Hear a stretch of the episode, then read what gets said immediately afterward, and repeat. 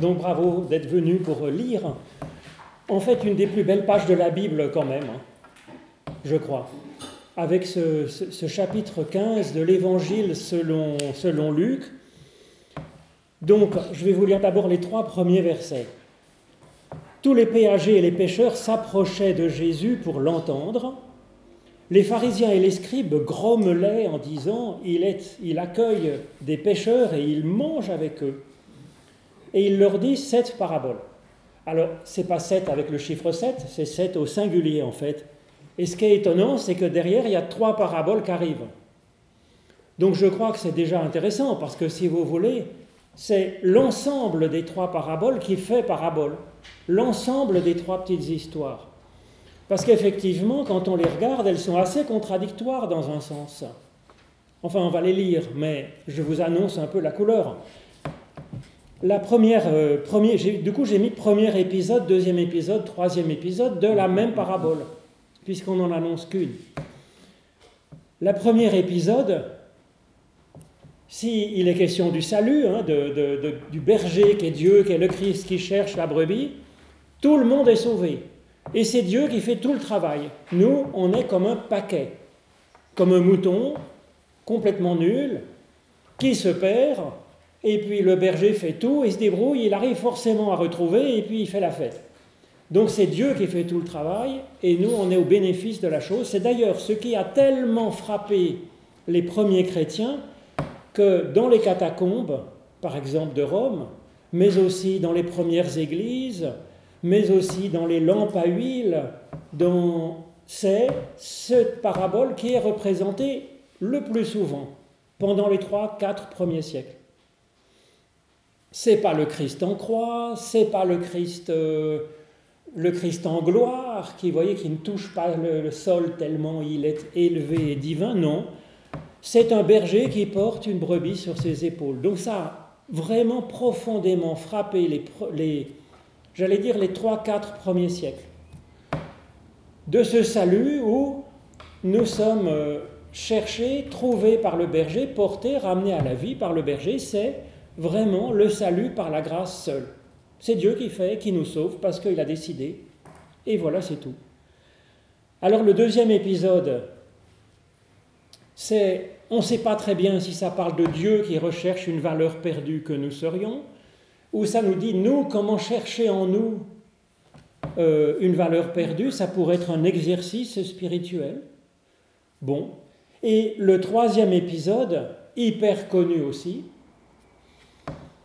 Dieu laisse libre finalement les deux fils, et aimer, c'est laisser l'autre libre. Le fils veut partir, il le laisse partir. Une fois qu'il est parti, Dieu ne fait rien pour le rechercher, il s'en préoccupe pas, le Fils revient, il l'accueille joyeusement, mais c'est la liberté. Et donc ça dit finalement l'inverse de la première, dans ce sens-là, où c'est l'homme qui doit se débrouiller, qui est complètement libre. S'il veut partir s'éloigner de Dieu, bah, il s'éloigne de Dieu, puis Dieu bah, dit bah, c'est votre choix, c'est votre choix. Si on revient, bah, Dieu est hyper content, mais il n'a pas cherché, c'est à l'homme de rentrer en lui-même, de chercher pour arriver à retrouver le chemin de la maison du Père. Donc c'est quand même curieux. Et moi je trouve que déjà ça, c'est intéressant pour comprendre de quoi parle la Bible, si vous voulez. Ce n'est pas une information qui est transmise, un catéchisme de base qui est transmis, c'est un atelier sur lequel nous sommes appelés à réfléchir, à nous poser mille questions. C'est fait pour c'est fait pour. Parce que la vie est complexe et la vie est faite de plein de dimensions. Mais d'ailleurs, ces textes, on peut les lire de plein de façons. On peut le lire donc dans le rapport de Dieu et de l'humain. Est-ce que l'humain participe ou non Ou dans quelle mesure il participe euh, au salut, à la croissance, à ça, voilà. Ça peut parler de ce que c'est qu'aimer l'autre, aimer sa femme, son conjoint, aimer son prochain, aimer ses enfants. C'est les laisser libres ou c'est les porter de force vers le mien? Pas facile, hein C'est sans doute un peu entre les deux pour les enfants. Enfin, moi, je peux en parler savamment. L'éducation des enfants, j'en ai pas. C'est là qu'on peut faire des théories, vous voyez. ben, c'est toujours un peu, vous voyez, c'est une question de curseur. Hein c'est À quel âge on laisse les enfants autonomes? On a vu l'autre jour quelqu'un qui disait oui, moi ma fille elle veut sortir avec le nombril à l'air, moi je ne sais pas si je dois faire, si je dois pas laisser faire, ça me plaît pas trop, mais enfin en même temps, ben oui, tout est comme ça, même pour une histoire de longueur de t-shirt. Pas évident si vous voulez. Hein. Ou bien, je euh, je sais pas, euh, qu'est-ce que voilà, qu'est-ce que qu'est-ce que c'est que la justice L'égalité. Est-ce que l'égalité est la justice?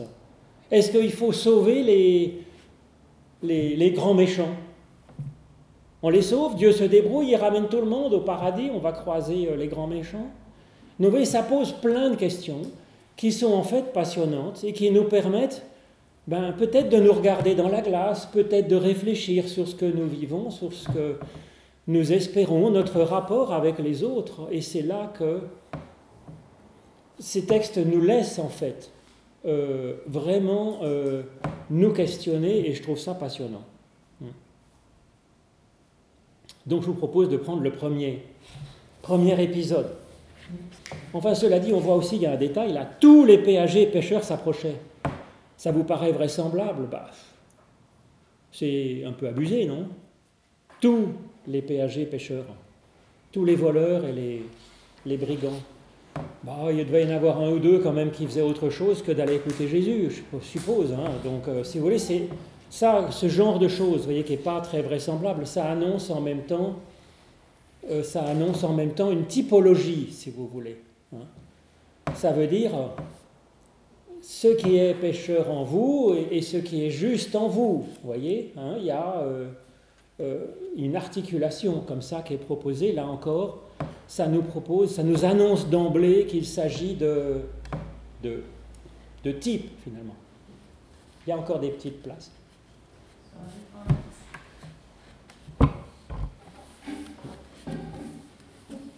Donc, premier épisode. Quel humain d'entre vous, s'il a cent brebis et qu'il en perd une d'entre elles, ne laisse les 99 autres dans le désert pour aller après celle qui est perdue jusqu'à ce qu'il la trouve? L'ayant trouvée, il la met sur ses épaules et en se réjouissant, en se réjouissant, et étant revenu à la maison, il rassemble les amis et les voisins en leur disant Réjouissez-vous avec moi, car j'ai trouvé ma brebis qui était perdue. Ça, c'est la parabole. Et puis, il y a une petite conclusion qui est souvent assez intéressante quand Jésus relit lui-même la parabole. C'est rarement plus clair que la parabole elle-même, je vous rassure. Jésus ajoute, Je vous le dis, qu'il y aura ainsi de la joie dans le ciel pour un seul pécheur se convertissant, plus de joie encore que pour 99 justes qui n'ont pas besoin de conversion.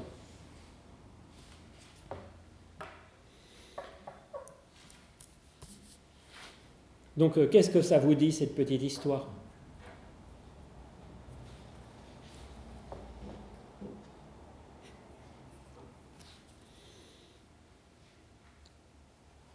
Moi, j'y vois d'abord la joie à la fin, la conclusion de Jésus. Il a de la joie pour chaque personne. C'est quand même incroyable, voyez Pas une seule personne va manquer. Il y a les pas assez religieux, les trop religieux, les pêcheurs, euh, les voleurs, euh, et puis les ceux qui sont hyper pointilleux dans leur, face, dans leur euh, moralité, dans leur bonne façon d'être et de vivre il y a de la joie pour chaque personne. Ah, déjà, je trouve que c'est déjà sympa, c'est vous.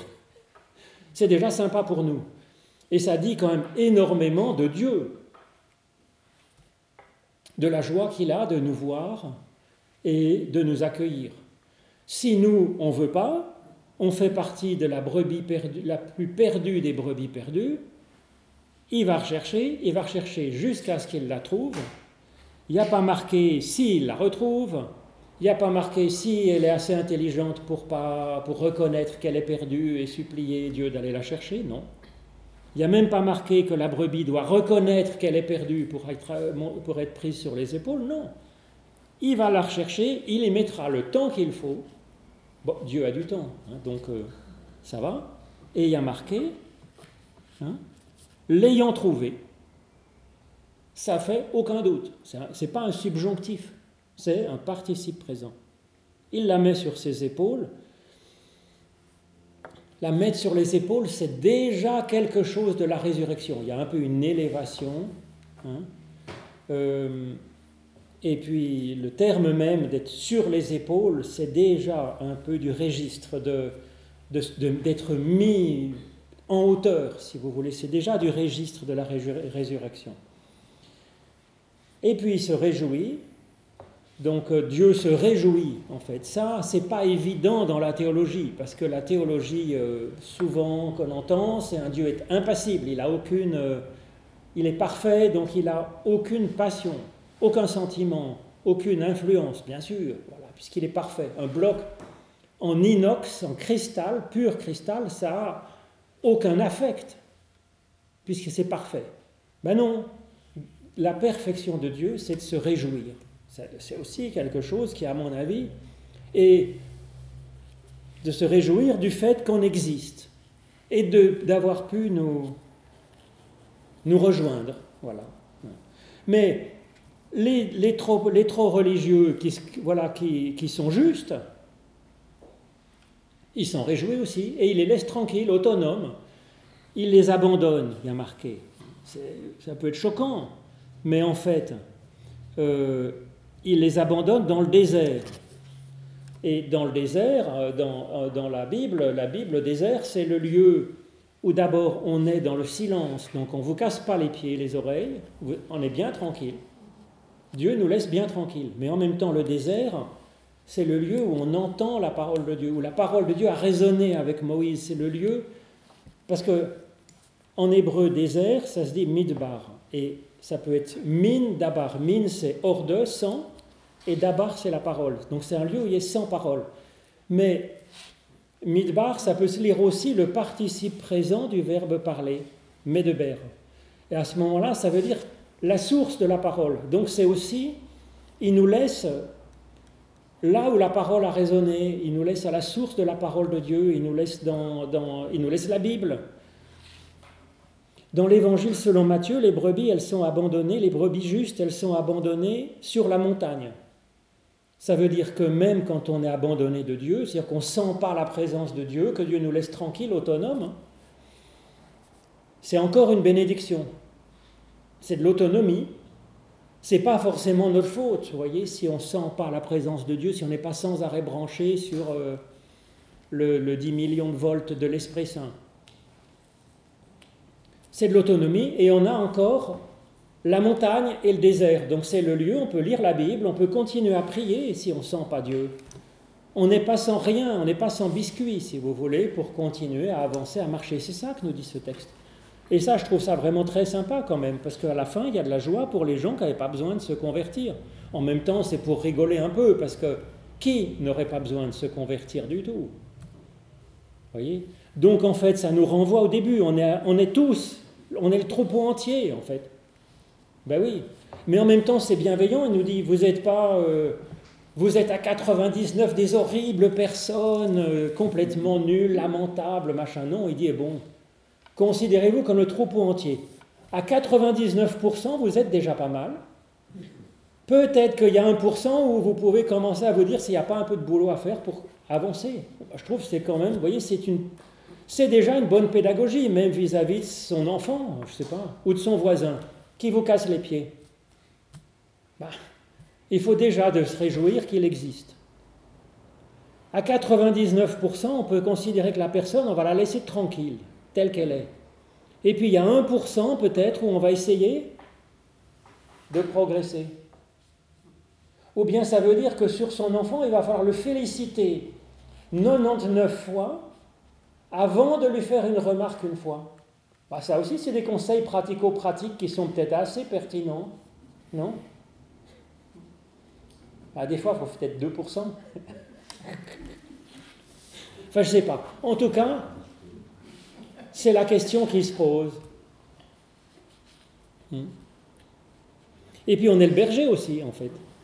On est le berger aussi, puisqu'on marche sur les traces de, Christ et qu'on doit être parfait comme notre Père céleste est parfait, nous dit Jésus. Donc on, on doit être à l'imitation de Dieu lui-même.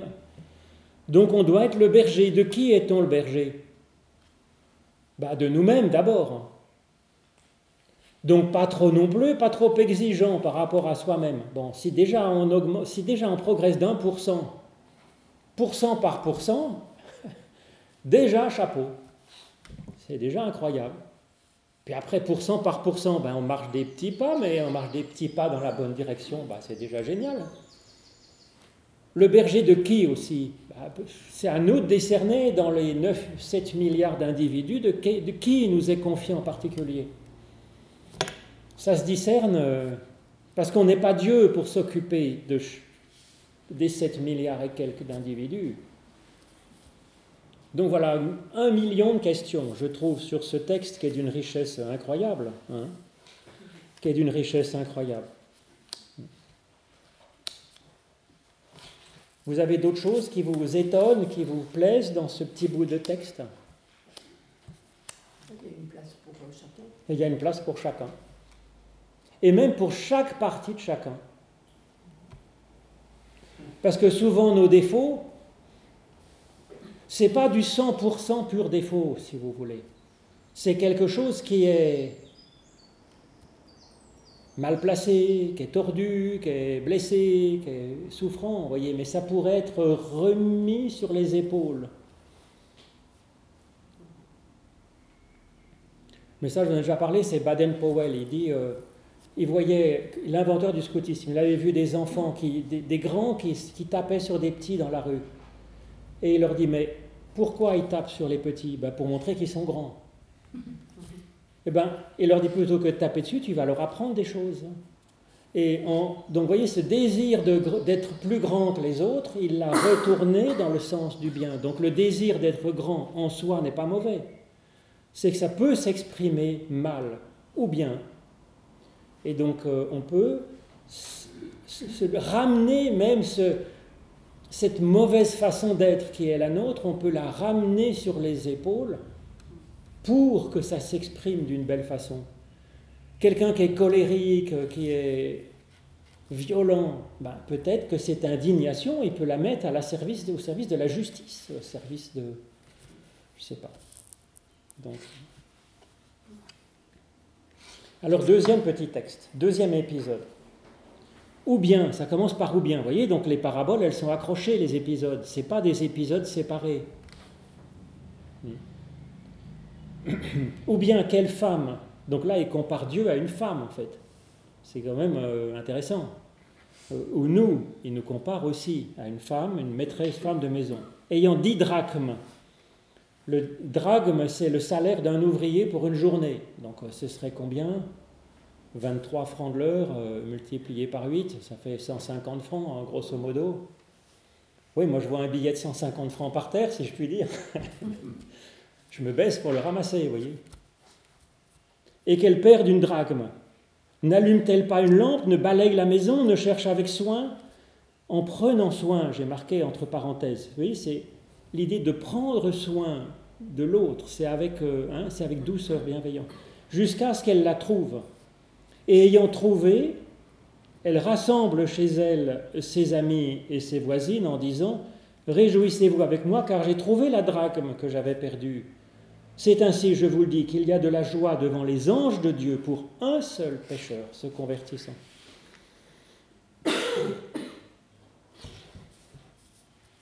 Donc là, c'est peut-être Dieu qui nous considère comme une... Il nous dit pourquoi est-ce que Dieu nous court après finalement c'est que chaque personne est une valeur, qui, une valeur en elle-même, voyez, qui manquerait à Dieu euh, si elle est perdue. Considérer l'autre comme une valeur, peut-être, c'est ça, non? Ce serait du gâchis, en fait, c'est ça, c'est du gâchis. Si quelqu'un est quelqu'un qui, qui vit pas en forme, c'est du gâchis. C'est dommage, c'est comme de déchirer du bon argent, si vous voulez qui pourrait donner de la nourriture à des gens. Euh, je ne sais pas moi. C'est choquant. Hmm. Alors ensuite, là, il y a un petit itinéraire spirituel, voilà, se rendre compte qu'on a perdu une valeur, qu'une personne qui se perd, bah, c'est triste, quoi, c'est du gâchis, c'est ressentir cette sorte, être choqué, quoi, par quelqu'un qui n'est pas heureux, peut-être simplement. Hein. Donc euh, se rendre compte qu'on a perdu une drachme. Allumer une lampe. Vous imaginez bien ce que ça peut vouloir dire dans la, la Bible. C'est la prière, c'est l'Esprit Saint, c'est la Bible, c'est tout ça. Quoi.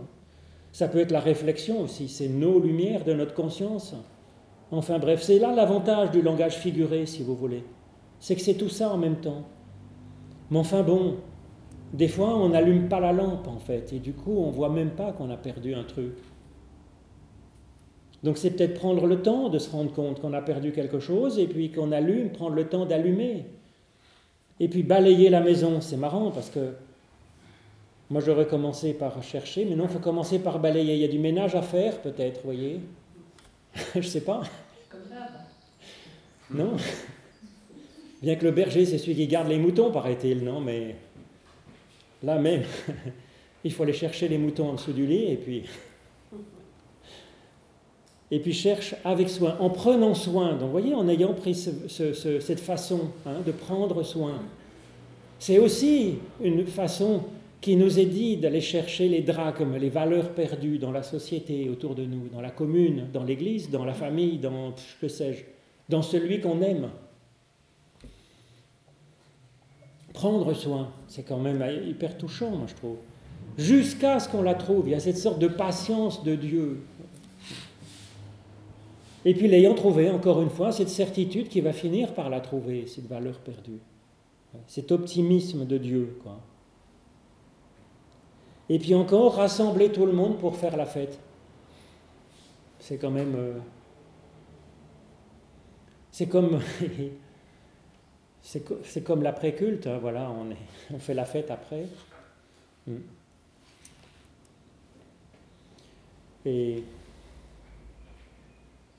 Mais c'est l'individu d'abord, en fait. Dieu s'occupe de l'individu d'abord, et puis finalement, le rassemblement, ça vient après progressivement, mais comme naturellement, finalement, j'ai l'impression. C'est pas le collectif d'abord, c'est le un à un.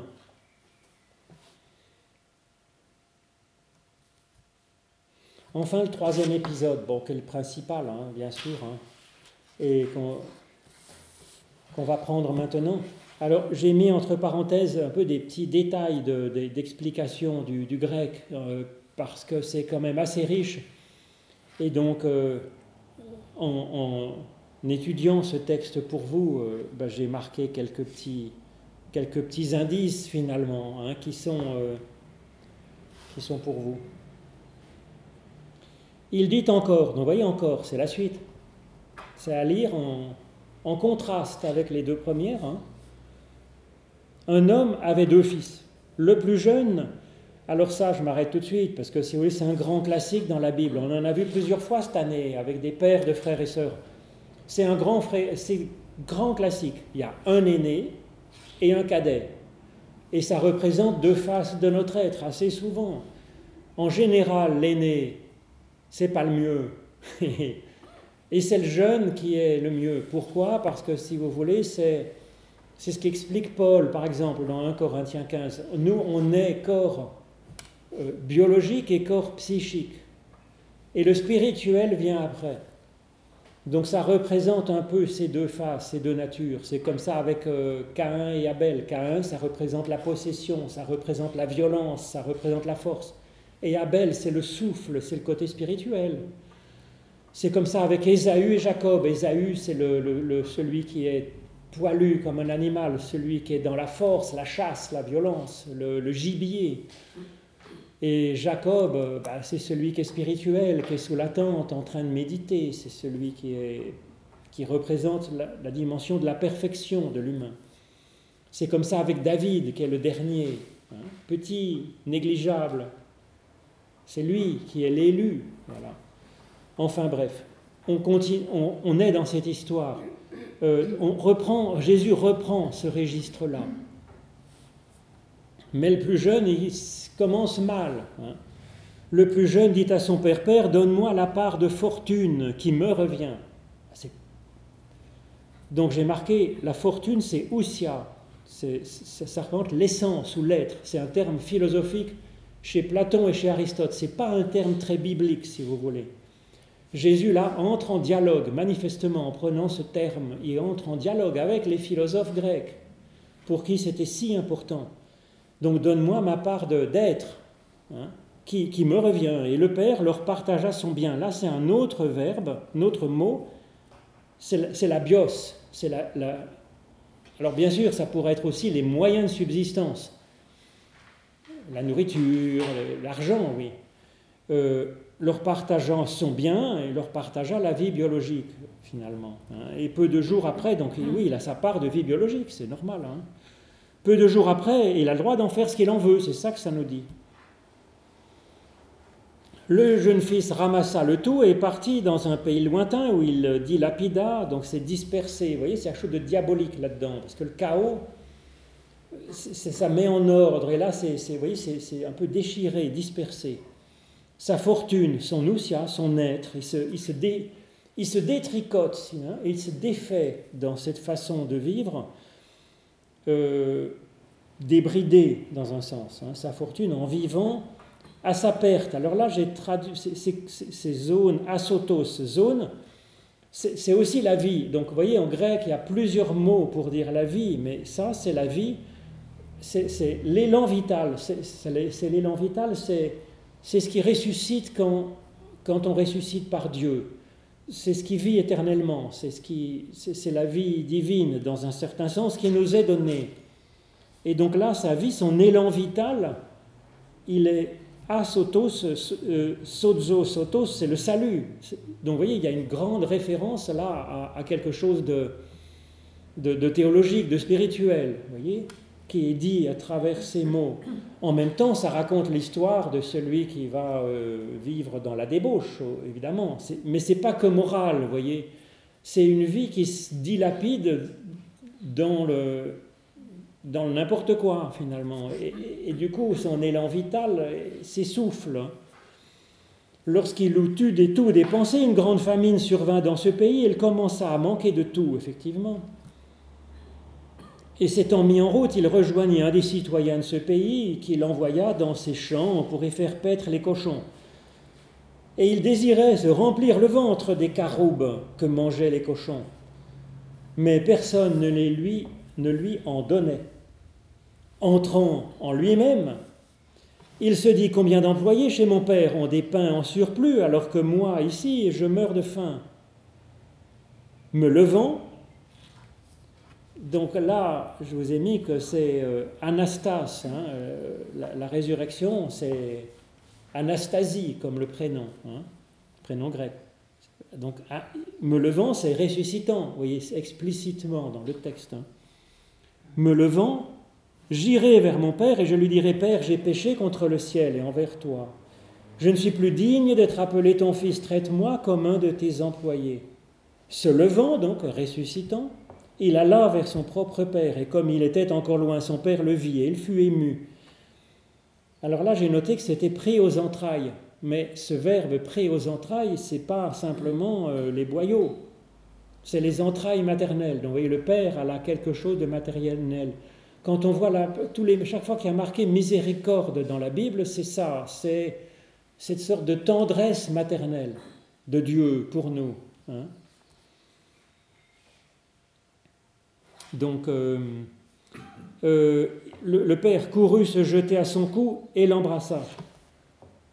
puisque je vous dis que là, c'est les entrailles maternelles, vous savez, c'est bien connu, c'est Rembrandt qui représente le père, vous voyez, qui a les deux mains sur les dos de son fils, du fils qui revient. Et dans les deux mains, il y a une main féminine et une main masculine dans le, le père du fils prodigue par Rembrandt. C'est assez touchant, c'est une exégèse de ce texte, c'est pas moi qui invente seulement ça, vous voyez, c'est ça fait des siècles. Hein. Euh, donc le fils, euh, le fils lui dit, Père, j'ai péché contre le ciel et devant toi, je ne suis plus digne d'être appelé son fils. Alors, il n'a pas le temps de terminer son petit discours qu'il avait préparé, vous voyez. Mais le père l'interrompt finalement et dit à ses serviteurs, vite apportez la robe numéro un. J'ai essayé de traduire comme ça, vous voyez, la robe c'est vraiment un peu l'honneur, la dignité, le, hein euh, et mettez-la lui. Mettez-lui une bague au doigt.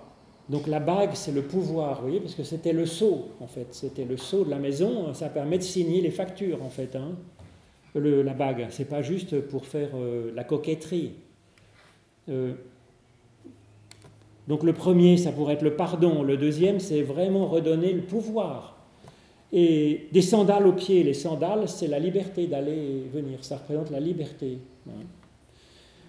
Et amener le veau gras et sacrifier-le. Mangeons et faisons la fête, car euh, mon fils qui, que voici était mort et il a repris vie.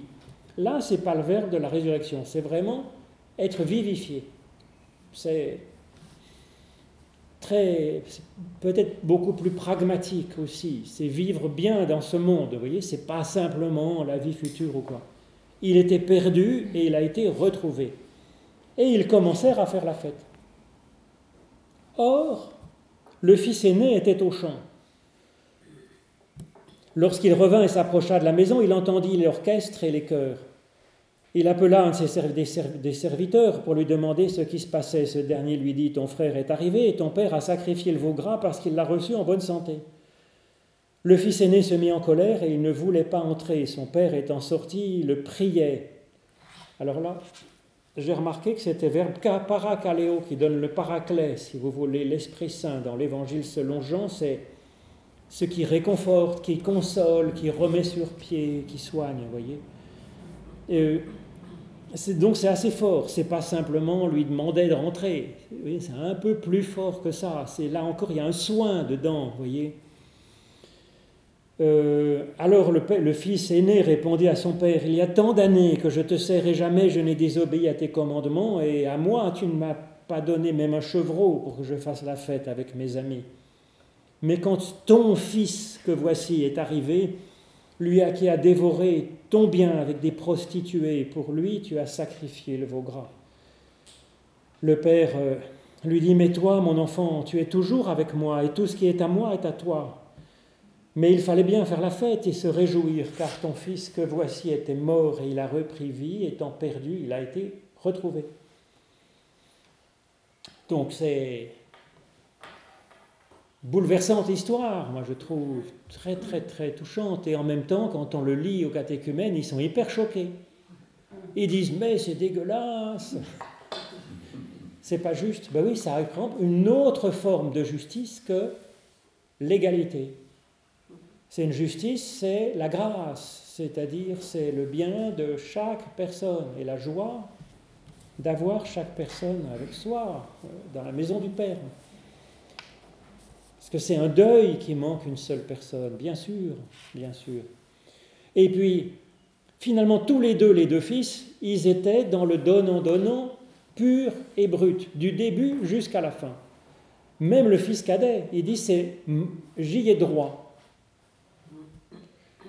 Et ensuite, il dilapide sa fortune avec des prostituées. Donc en fait, même euh, l'amour d'une femme, il, faut, l'acheter. ça ne peut pas être de l'amour, c'est tarifé.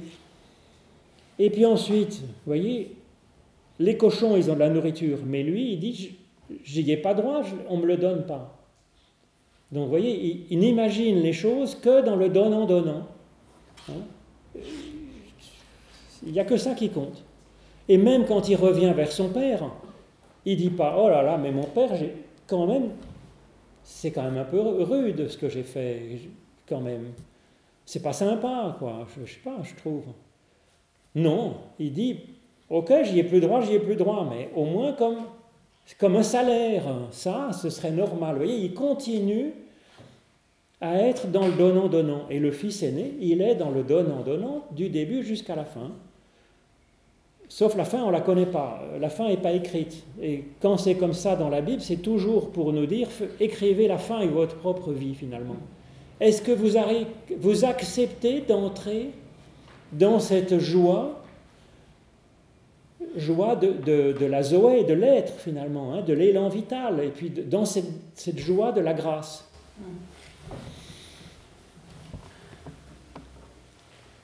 Dans cette euh, cette parabole qu'on connaît si bien, pense-t-on, hmm. ça m'a toujours irrité que le fils hmm. aîné se, se glorifie de n'avoir jamais rien demandé.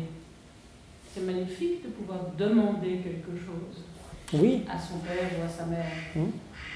Et là, euh, je continue à buter, il m'énerve celui-là. Non, mais c'est ça qui est triste. C'est exact. Vous avez exact. Vous avez raison. C'est ça qui effectivement. Parce que vous dites donnant, donnant, mais moi je voudrais tellement qu'il soit demandant. Mais oui. Mais c'est ça. Mais c'est ça. Il Oui. dit, euh, il, dit euh, il y a tant d'années que je te sers. Il est, il servile. Enfin, c'est- Oui, il c'est dépendant, il est resté dépendant de son père finalement. Alors que l'autre a pris son risque. Il a pris son risque. Enfin, on, peut, on pourrait l'imaginer un peu comme ça. Ça a mal tourné, mais euh, il est parti à l'aventure. Il est parti à l'aventure, mais finalement il découvre la grâce du Père. Mais sauf que lui, à ce moment-là, il l'accepte dans un sens. Et c'est là qu'il y a une conversion. C'est quand il accepte, comme euh, dit Colette, il accepte qu'on soit plus dans le donnant-donnant et qu'on soit dans simplement de la joie que l'autre existe. quoi. C'est ça en fait. On J'ai est du des mal à humains, faire le lien. toujours. Pardon? On est des humains, donc vous voyez, on réagit aussi selon son, son caractère et son. Il me semble. Ben oui, c'est ça. Mais il faut découvrir. Donc je crois que ce texte il nous invite à, à entrer dans une autre logique, celle de la grâce en fait. Mais que, que la, la première, le, le premier, la brebis perdue, c'est la grâce pure de chez pur, voyez. Parce qu'il n'y a même pas une esquisse de début, de retour ou de prise de conscience de la brebis perdue. C'est la grâce pure. Mais c'est- ça qui a bouleversé les dix premières générations de chrétiens. 10, 15, 15 générations de chrétiens, c'était ça qui était le message fondamental. Et à mon avis, c'est la clé des Écritures. On lit l'Ancien Testament et le Nouveau, les évangiles et tout, il faut lire avec ces lunettes-là, je crois, de la pure grâce de Dieu, et que c'est ça qui fait vivre la Zoé est de ce côté-là, finalement. Hein, la- L'élan vital est de ce côté-là. Hum. Mais le plus jeune, il a vécu euh, un, un manque fondamental, c'est d'avoir faim. Hmm. Et, et cela, c'est comme euh, le. comme Bonsoir, le- Henrik. Comme le, le danger d'un- nourrisson qui, qui n'a plus à manger pour, pour se développer convenablement. Euh, lui, il est dans cet état-là presque. Mm. Il, est- il est. Et celui qui n'est pas aimé non plus. C'est l'état biologique. C'est l'état biologique C'est l'état biologique. Mais de base. Après, après, avoir faim, ça peut être aussi faim de- d'une vie spirituelle, enfin, faim de. mais c'est ça, ce serait pas mal. euh, Au-delà de la, du biologique, enfin, quelque chose de- d'une certaine hauteur. enfin, D'ailleurs, après, il pense à, à retrouver son père pour se tirer de ce mauvais pas. Enfin, Mais pour se nourrir encore. Il n'a pas encore compris à ce moment-là, vous voyez. Oui, oui, oui. Il n'a pas encore bien compris à ce moment-là. Euh, et donc, euh, mais quand même, il y a un retour, euh, un retour vers le Père. Donc, j'allais dire, il y a la grâce, mais en même temps, ce texte, je dirais que même par intérêt bien compris, on a intérêt à aller vers Dieu. voyez. Même si Dieu nous sauvera de toute façon par derrière, parce qu'il fera son affaire de ça. C'est ce que nous dit la première parabole.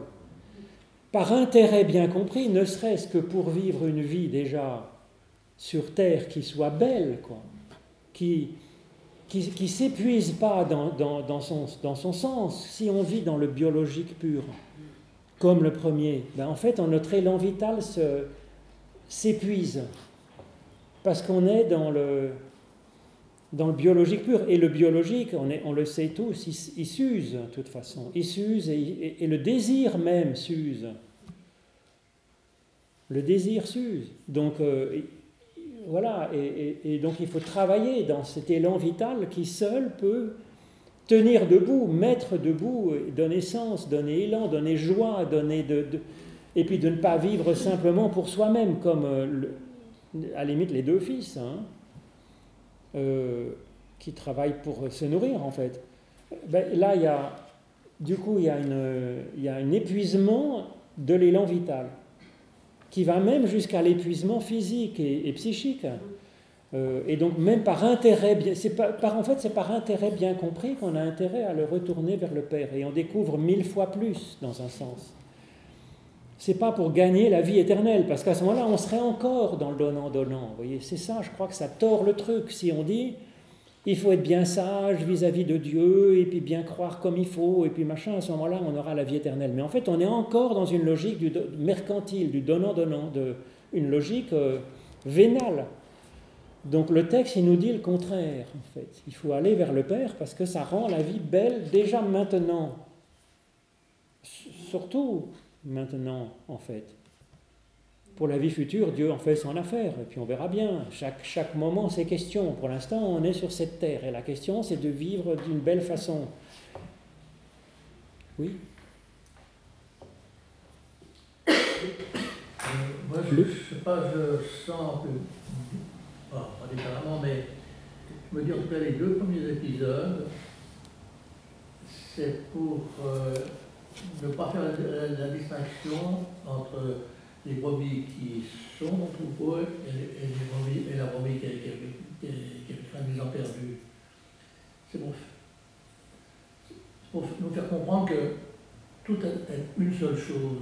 Hmm. Il n'y a pas de distinction entre la, les, les, les, brebis, les 99 brebis, et puis la, la, la, la brebis une. Hmm. Et, je pense que sur cette base-là, le, le, troisième épisode, c'est pour éviter de faire des, des, analyses euh, synthétiques, c'est pour éviter de faire des analyses. C'est pour avoir une vision globale. Hmm, D'accord. Voilà, voilà, voilà, c'est ça, finalement. Oui. Euh, c'est pour nous faire comprendre que finalement l'analyse telle qu'on a l'habitude de, de, la faire, mm. pour comprendre une situation, n'est plus dans la, dans la seule logique. Il y a, lieu de, prendre euh, l'entité des choses, les interactions des, choses les unes sur les autres, et puis voilà, on a, on a ça. C'est pour être anti-cartésien. Bah, je crois, effectivement. Mais d'ailleurs, ce que tu dis, c'est, Jésus l'explique euh, dans, dans, Matthieu 13. Les disciples disent, mais on en a marre de tes paraboles, on comprend rien. Est-ce que tu peux pas enfin nous parler un petit peu clairement? Et Jésus dit, je vais vous dire pourquoi je parle comme ça. C'est pour que ceux qui comprennent, ne comprennent plus rien. C'est pour brouiller les pistes, que les idées trop claires et trop schématiques soient brisées par une autre logique qu'est celle du soin, celle de la grâce, celle de voilà. Et c'est d'éviter les catégories, voyez, parce que là, on dit, ouais, il y a les justes et les pécheurs, nous, on est les bien religieux, etc. Regarde-moi ces pécheurs. Et eh bien finalement, Jésus, il, leur dit, mais voilà, vous êtes tous les 99 brebis et le berger aussi. Donc, euh, et puis s'il en manquait une, ben, ce serait une catastrophe de toute façon. Donc oui, je crois que tu as raison. du coup, c'est pour complexifier les modèles. Voilà. Et c'est pour qu'on arrête de faire des... Parce que voilà, on identifie. Voilà. Alors, euh, moi, je suis bien sûr euh, telle brebis, tel camp, et puis les autres, voilà. Et ben non. Voilà. Et puis, quand on lit ça, en même temps, il y a des, blagues, parce que les, pharisiens, ils entendent bien que quand ils parlent du fils aîné, ils parlent d'eux, hein, les trop religieux, qui disent, mais voilà, on mérite le salut, parce que nous, on est dans le camp des justes, des qui croyons tout bien comme il faut. Et puis, ben, il leur dit, ben oui, mais à ce moment-là, vous êtes comme un fils aîné, finalement, de, qui, dans la Bible, ben, il mérite, finalement, est, un peu le besogneux de l'affaire, qui n'a pas la bénédiction. Euh, voilà. Et puis actuellement, ces jours, ces trois derniers mois, on, vit, on, vit la chose de façon intensive. Est-ce que je suis russe ou ukrainien? C'est tout est mélangé. Oui. Oui.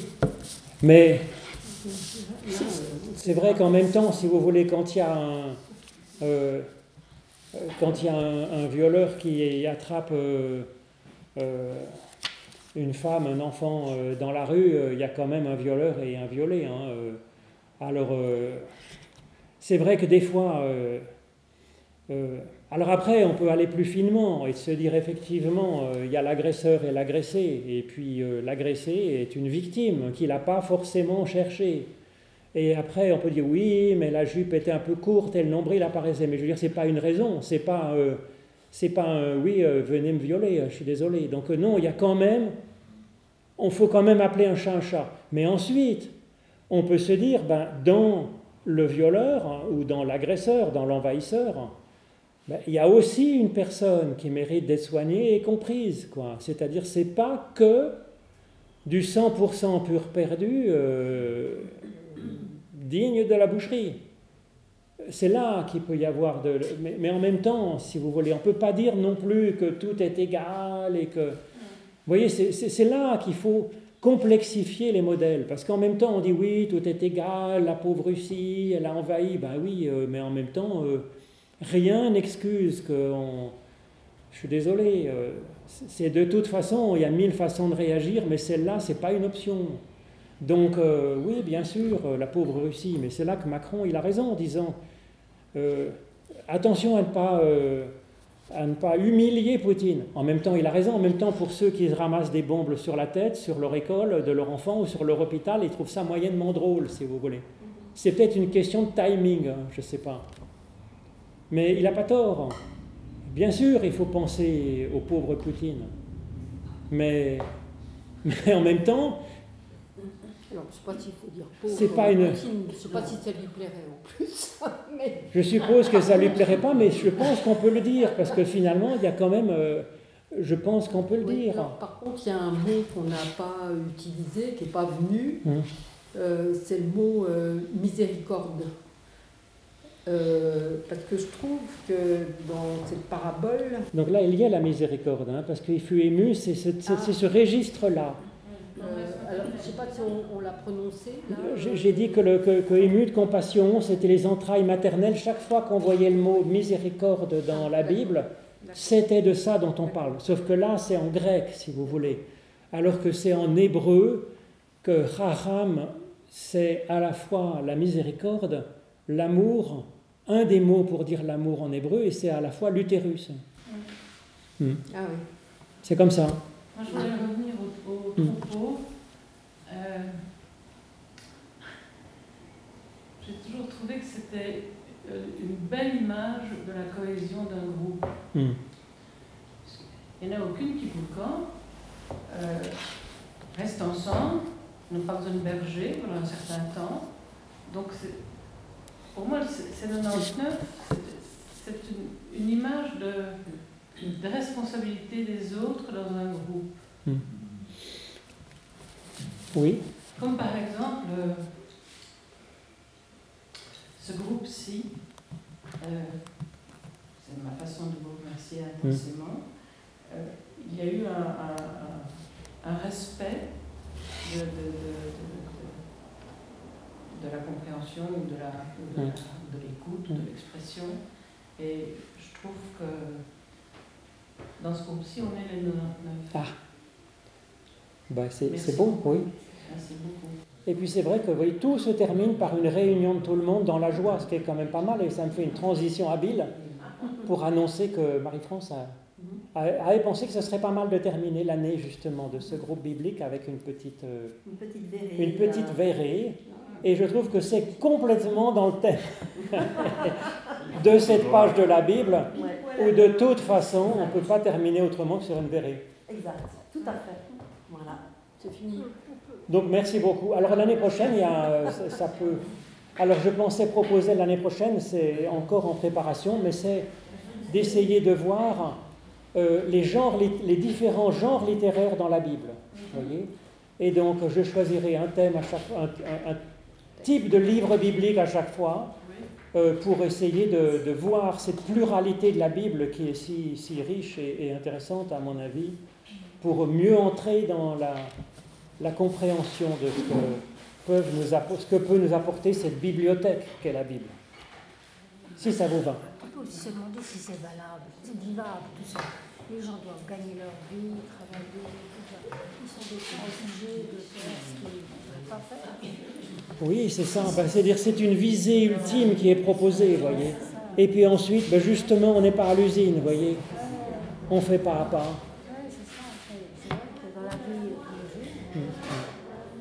Donc merci beaucoup à vous toutes et tous. Hein.